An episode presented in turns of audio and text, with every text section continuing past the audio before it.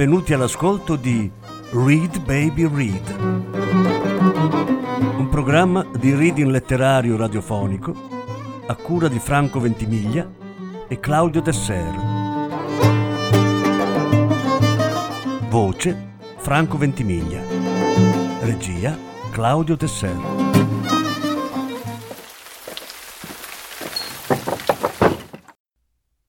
Derek Raymond Incubo di strada. Sesta parte. Kleber si rendeva conto che qualcosa non funzionava in lui e dipendeva tutto dai suoi incubi. Proprio la notte prima aveva sognato di trovarsi di fronte alla morte.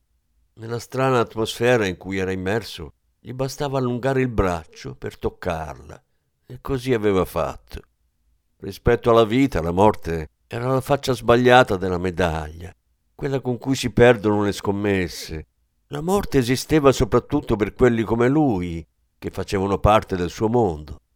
Era un mondo molto piccolo, ma anche se fosse stato grande, la sofferenza sarebbe rimasta comunque.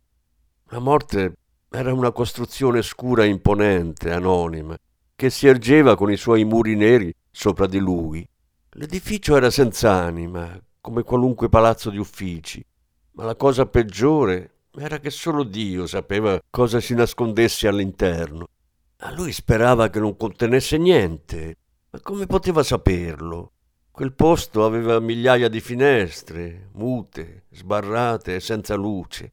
E poiché era lì a fissarlo, anche il palazzo di rimando lo scrutava, come osservava chiunque altro avesse davanti. Inoltre non c'erano porte in quell'edificio. Si era domandato chi potesse aver costruito una cosa così orribile e a che scopo, visto che sembrava non esserci niente all'interno e nemmeno un modo di sbirciare dentro. Ma l'istinto gli diceva che lì, in quel luogo freddo e antico, come una destinazione da cui non si può far ritorno, c'era qualcosa che guardava fuori e che in quel momento stava guardando lui. Mentre si rigirava nel letto, si svegliò, madido di sudore, per l'orrore che aveva visto. Era pronto a sopportare qualunque cosa, qualunque cosa potesse liberarlo da quei sogni. Anche il pensiero della malattia lo ossessionava. Era come un incubo e sapeva che con l'avanzare dell'età non avrebbe potuto sottrarsi a quella prova. Così pregava di non doverla affrontare da solo sempre che morire in un letto fosse il suo destino. Era stato in prima linea così tanto tempo che si aspettava che tutti i rischi che aveva corso prima o poi sarebbero ritornati a presentargli il conto. Ma non rimpiangeva niente di quello che aveva fatto, anche se onestamente non avrebbe saputo spiegare il perché. Non sarebbe stato in grado di spiegarlo nemmeno a Ilenia, anche se c'erano momenti in cui avrebbe dato tutto per potersi aprire completamente con lei. E allora le avrebbe detto cosa lo faceva andare avanti, ma probabilmente le sue parole sarebbero suonate ridicole e assurde. E lui lo sapeva bene, perché le cose semplici sono sempre le più difficili. Era il primo insegnamento che aveva ricavato dalla strada. Ormai era stanco di vivere sull'orlo dell'abisso che aveva sempre cercato e la notte sperava con tutte le sue forze che arrivasse qualcuno a prenderlo. Lui era uno spirito difficile, senza requie, che tendeva a caricarsi il peso del mondo sulle spalle. Era quello il suo destino, per quel che ne capiva. Mi basta non soffrire quando arriverà l'ora, diceva tra sé. Il resto posso affrontarlo come fanno tutti. È strano quanto sia terribile il mondo quando hai la sensazione di essere arrivato alla fine. Gli uomini come Kleber, che fossero nel giusto o meno, seguivano sempre un percorso rettilineo, come quello tracciato da un coltello affilato sulla gola. Strada che aveva già portato alla morte troppe persone, in modi stupidi e insensati, persone mandate all'altro mondo da gente mediocre che non conosceva la parola rischio. E lui non riusciva a capire perché proprio lui, fra tanti, era ancora vivo. Moi j'essuie les verres au fond du café. J'ai bien trop à faire pour pouvoir rêver. Et dans ce décor banal à pleurer, il me semble encore les voir arriver. Ils sont arrivés, se tenant par la main, l'air émerveillé de deux chérubins portant le soleil. Ils ont demandé d'une voix tranquille un toit pour s'aimer au cœur de la ville. Et je me rappelle qu'ils ont regardé d'un air la chambre d'hôtel au papier jauni. Et quand j'ai fermé la porte sur eux, il y avait tant de soleil au fond de leurs yeux que ça m'a fait mal, que ça m'a fait mal. Moi j'essuie les verres au fond du café. J'ai bien trop à faire pour pouvoir rêver. Et dans ce décor banal à pleurer, c'est corps contre corps qu'on les a trouvés. On les a trouvés se tenant par la main, les yeux refermés vers d'autres matins de soleil. On les a couchés unis et tranquilles dans un lit creusé au cœur de la ville. Et je me rappelle avoir refermé dans le petit jour la chambre d'hôtel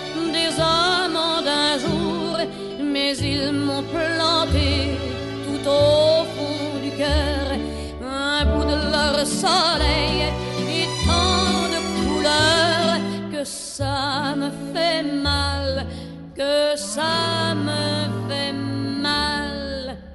Moi j'essuie les verres au fond du café.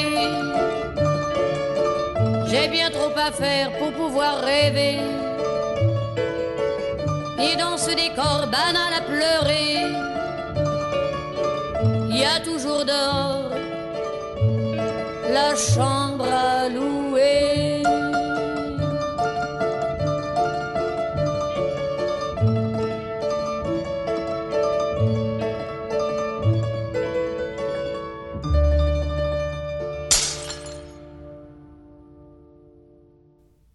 Telefonò alla moglie. Ah, sei tu, Kleber? Dove sei, amore? In qualche stupido bar vicino al secondo arrondissement. Temo che farò tardi. Va bene, ma ricorda che domani è il tuo compleanno e sai che abbiamo dei programmi. Come se potessi dimenticarmene, rispose lui e non riuscì a trattenersi. Ti adoro, Elenia, ricordatelo sempre. Lo so, disse lei. Perché cosa c'è? Qualcosa non va? No, avevo bisogno di dirtelo. Perché? Per migliaia di ragioni che ho nella testa e che, che non riesco a spiegarti. Perché ti amo. E allora torna da me appena puoi. Ho voglia di fare l'amore, replicò lei. Ma come vanno le cose al lavoro? Com'è finita con quello che hai preso a pugni? Niente di speciale. È successo quello che doveva succedere e mi hanno sospeso, ma non preoccuparti. Adesso però devo assolutamente incontrare una persona. Mark, come fai a saperlo? È in pericolo? Temo di sì. Ho appena avuto una strana conversazione con uno che mi ha minacciato, ma, ma ti spiego quando torno. È difficile essere la moglie di un poliziotto. Essere la moglie di un ex poliziotto è ancora peggio. Tu vali anche di più senza pistola. Sono felice di essermene sbarazzato. Odio le armi. Arrivi per cena? Lasciami qualcosa di pronto. Torno stanotte, ma non so quando. Allora non ha importanza. E a me non importa se la cena è calda o fredda, disse Kleber. Basta che ci sia tu ad aspettarmi. Sai che io ci sarò sempre.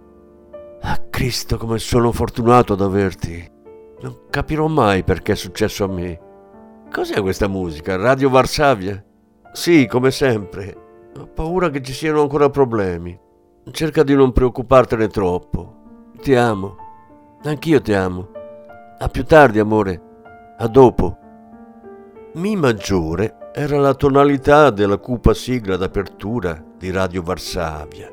Aveva delle note tetre che a Kleber ricordavano il giorno in cui il cuore della gente aveva cominciato a diventare nero, il risultato di una croce troppo pesante da portare. Nel paese di Elenia nuvole pesanti erano arrivate a oscurare il sole. La Polonia era stata dilaniata da qualcosa che non dovrebbe mai accadere, che aveva isolato e fatto marcire le persone, distruggendo la loro speranza e il loro orgoglio, mentre i più forti dormivano o erano persi nella vanagloria ma per la maggior parte erano morti. Una volta Elenia gli aveva detto che nel sonno le capitava di sentire, anche se era troppo giovane per ricordare, le urla di terrore di quelli che erano morti nel 39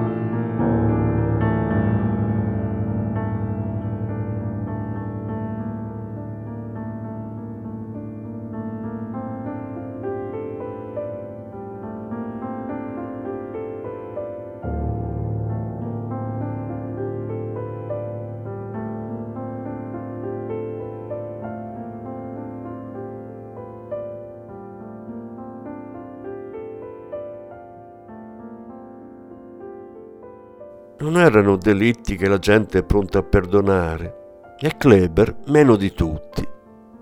Tornò al bar e si sedette, scuotendo la testa perché sapeva che il duro lavoro che gli dava da vivere un giorno se la sarebbe ripresa la sua vita. Da un certo punto di vista non gli importava, molte persone che ammirava l'avevano preceduto sulla stessa strada e molte altre si affollavano dietro di lui ma pensandoci veniva assalito da una grande tristezza. Si sentiva terribilmente vecchio dentro, anche se aveva solo 40 anni, e non capiva perché dovesse essere così oppresso dal dolore. Non capisco, mormorò tra sé, ma ho dei brutti presentimenti su Elenia. Devo vegliare su di lei giorno e notte, sempre. Ma lo sapeva bene e in qualunque momento può capitare qualcosa di orribile e soprattutto la fine può arrivare all'improvviso. Uscì in strada.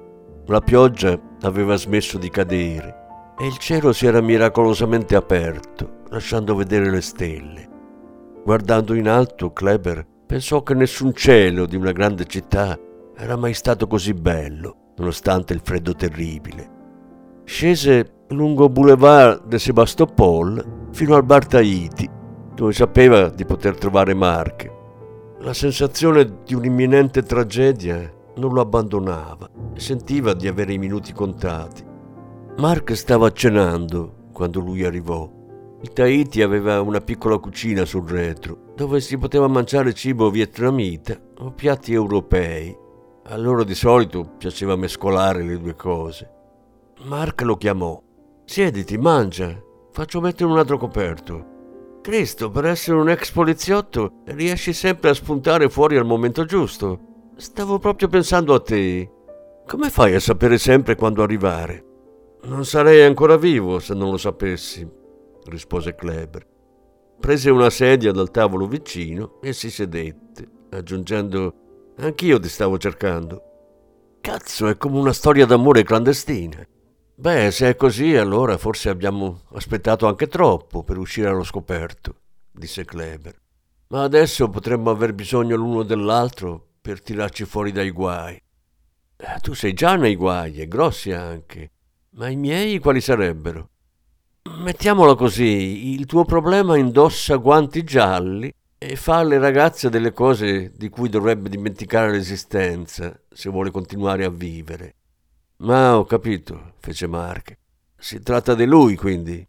Se avessi una sega elettrica ti farebbe a pezzi come un albero. So come fare con una sega elettrica, dichiarò Mark. Basta metterle davanti dell'acciaio facendole credere che è solo un pezzo di legno. Allora prova a tagliarlo e da buttare via. Mark restò in silenzio per un po', seguendo distrattamente con lo sguardo gli scacchi della tovaglia. Poi prese la bottiglia dal secchiello del ghiaccio e si versò da bere. Senza alzare gli occhi disse È un peccato che nessuno di noi sia una persona per bene. Oh, andiamo, a chi interessano le persone per bene quando si ha davanti un vero uomo?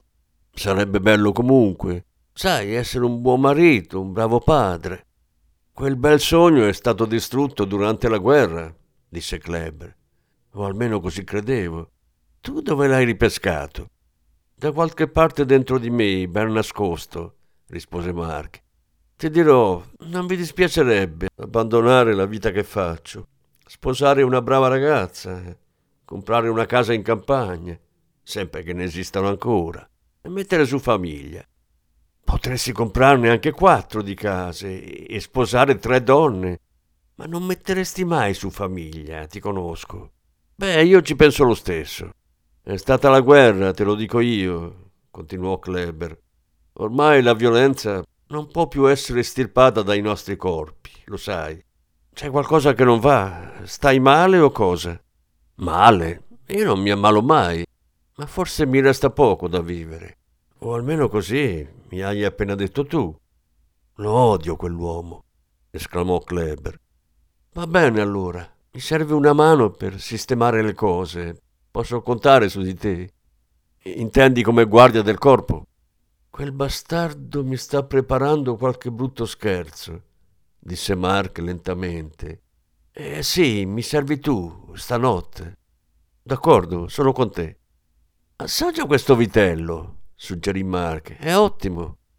Sai, ci sono un'infinità di piccole lotte in corso da queste parti. Certo che lo so. Chi potrebbe conoscerle meglio di me? Già che ci sei, assaggia anche questo, sussurrò Mark passandogli una busta. È delizioso, ha il sapore dei soldi. Sono diecimila franchi per una serata di lavoro. È un sapore per cui non vado matto, rispose Kleber. Non ne ho bisogno. Sì, sono d'accordo, non è un granché, ma, ma vedrai che ti piacerà, come a tutti. Ora prendili e non rompere il cazzo. Va bene, allora me li giocherò domani alle corse, decise Kleber. Eleni ha un sesto senso straordinario per azzeccare il vincitore. Mise con cura la busta in tasca. Adesso mettimi al corrente dei dettagli. C'è un posto chiamato Twelve Bar in Rue Saint-Denis. Ah, lo conosco, e chi non lo conosce? Com'è che chiamano il proprietario? Ah sì, il conte di Madrid. Dovrei andare a ritirare dei soldi stasera, ma la cosa non mi piace. Temo sia una trappola. Il problema è che io non ho una pistola, dichiarò Kleber. Al nominare la pistola, ognuno seppe cosa passava per la mente dell'altro. La migliore interpretazione di ogni attore è sempre l'ultima, ma nessuno lo disse. Parlarono di cose pratiche.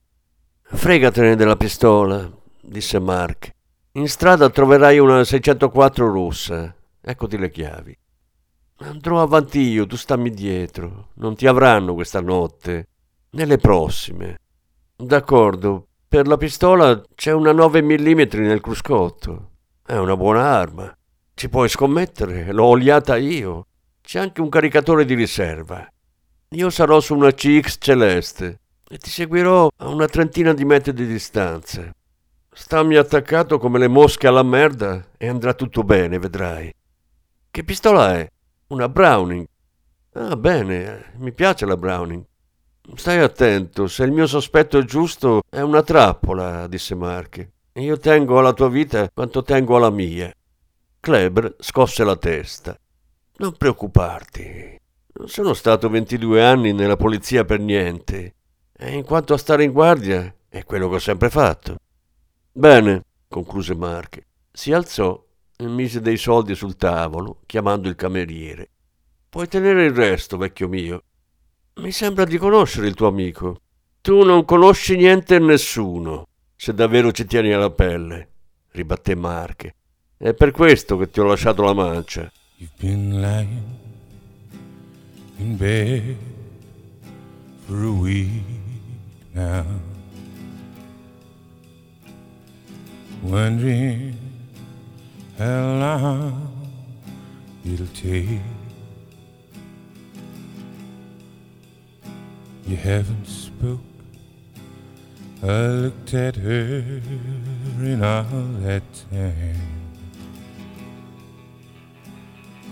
They were the easiest line you could break. She's been going round the business as usual. Always with that melancholy smile. But you were too busy looking into your eyes see the tiny tears in her eyes. Tiny tears make up an ocean. Tiny tears make up the sea. Let them pour out, love.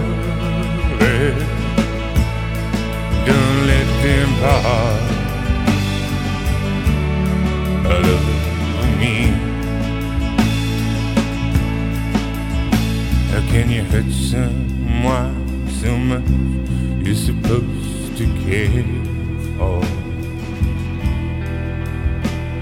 Someone you said you'd always be there for.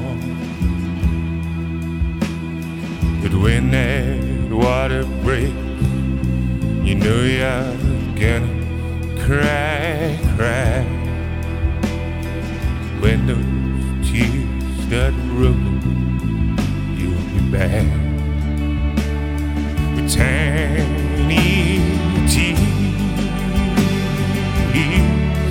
Make up enough tea make up the sea let them pour. Eh,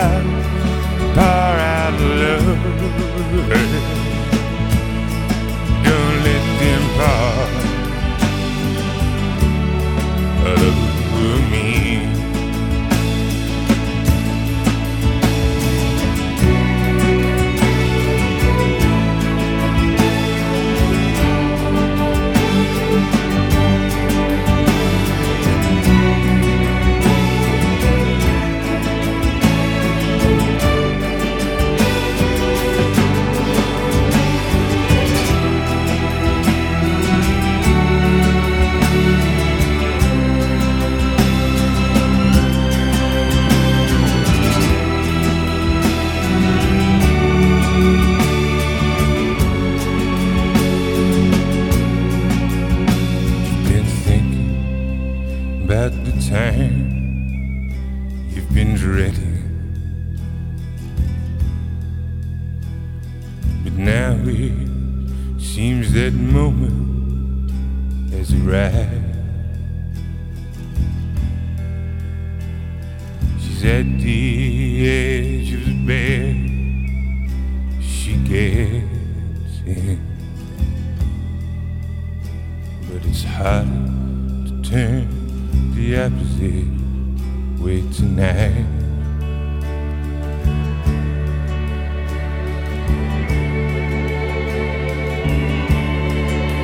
Tiny teeth, makeup in a shade. Tiny teeth,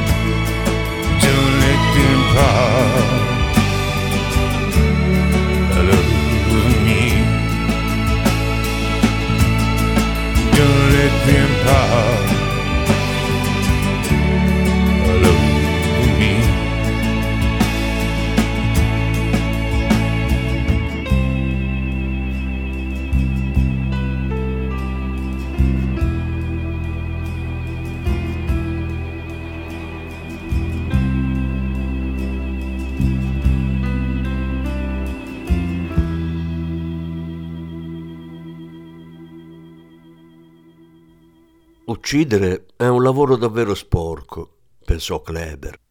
Per lui quella sarebbe stata la quinta volta. Entrò nella Peugeot e l'avviò. Trovò la pistola, la controllò nell'oscurità, con il motore in folle, e alla fine soddisfatto la appoggiò sul sedile vicino. Ah, Dio ti prego, disse ad alta voce, fa che non debba uccidere di nuovo. Sperava che Mark si stesse sbagliando e che non ci sarebbero stati problemi. Mentre aspettava che Mark gli si accodasse, si trovò a chiedersi perché la vita doveva essere così amara per tanti. Certo, aveva cenato bene, incassato dei soldi, e in più quello che stava per fare era per aiutare un amico. Ma comunque non poteva dimenticare, era stato troppo a lungo nella polizia per riuscirci. Quanto piccolo diventasse un cadavere. Non riusciva a toglierselo dalla testa neanche mentre ingranava la marcia.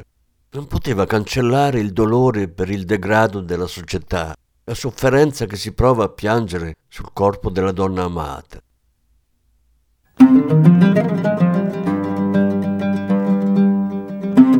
Avete ascoltato Read Baby Read, un programma di reading letterario radiofonico a cura di Franco Ventimiglia e Claudio Tesser. Grazie per l'ascolto, alla prossima settimana. La successiva parte sarà trasmessa la prossima settimana.